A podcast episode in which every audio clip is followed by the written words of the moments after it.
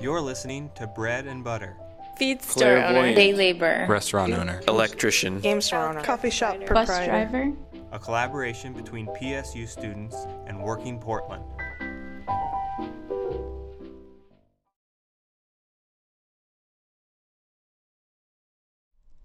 It's hard to see bus drivers. As the bus approaches your stop, who is that figure behind the tinted windshield, quickly passing through, paying the fare? You get a glance of a face and maybe a few words exchanged.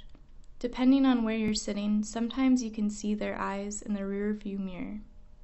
As they turn their attention to the oncoming passengers, you may see their profile. Who is the figure taking you to and from? Where have they been? Where are they going? What is their known life outside of this vehicle? This is a glimpse into the spirit of Laverne Judith Martin. Born in 1957 on the Broadway Bridge, right here in Portland, Oregon. Working for TriMet for 23 years, Laverne has been helping Portland commuters move through the city. And so um, my dad, he had colon cancer, and then it just spread over his liver, and and I can say I really did the best that I could to keep him comfortable, and I made sure the lift van came and picked them up and took them to church because they liked it to go to church, so he would go to church, and I made sure he was in his finest suits and all the way until he got um, to where he was in a coma almost, and and he couldn't um, do anything more. But the glory of God was still on him, even though. So that's what was, that's what I remember about my dad is that the glory of God was home that morning to go and clean the church where um, we were on. We had a church over on um, 9th and going before we got.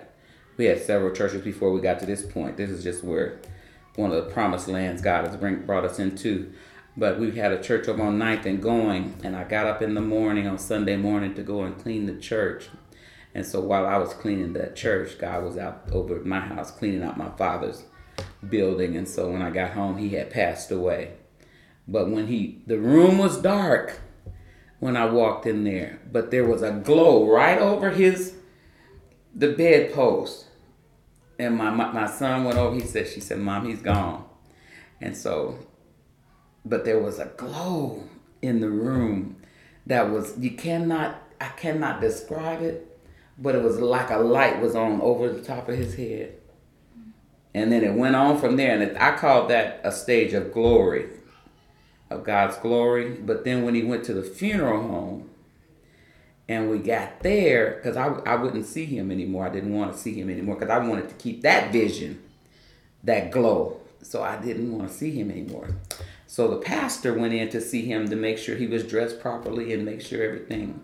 And he came running out of the funeral home and told me, Laverne, you got to come see this. You have to come see this.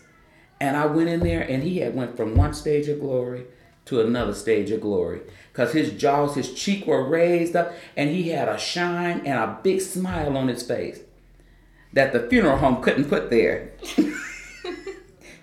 so I am I was glad that he told me to come and see that because I would have missed it. Because I was stuck on this glory. But there was another stage of glory that I had to see. So it was it, it and, and even at the funeral, when Pastor Hardy um, preached the funeral of my father, he said, You guys have to come and see this. You have to come and view his body. Because it was something he had never seen. I actually hummed the old spirituals. It's one that um, from my dad's old church. He it's just an old song that they. I need thee, oh Lord, I need you thee. Every hour I need you. Come by here, my Lord. Come by here. Just little stuff like that. I just hum the old spirituals because they were seem to be the ones that would um, bring life.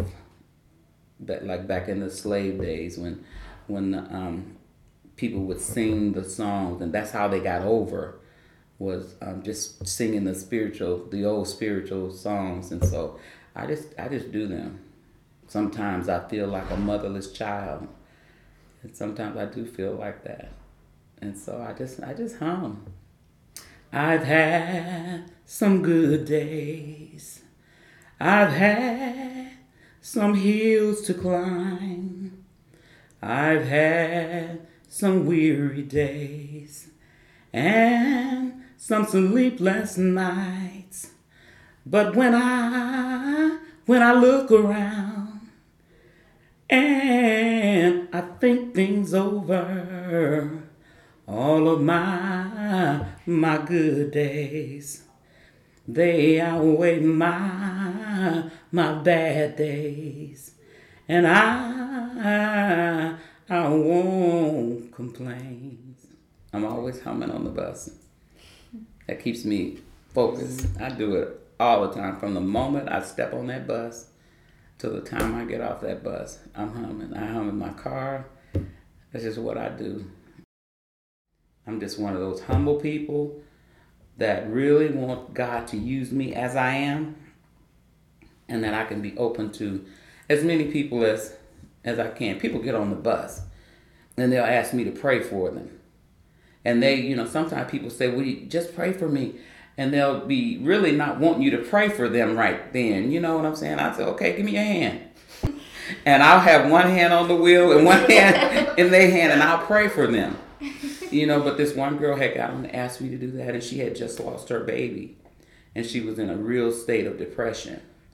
And so I prayed for her right there on the bus, and then several months later, she seen me on the bus again, and she said, "You don't know, you are my angel of mercy," because I was on the verge of committing suicide, because I was so broken behind that, and I just said, "To God be the glory," and that's that's it.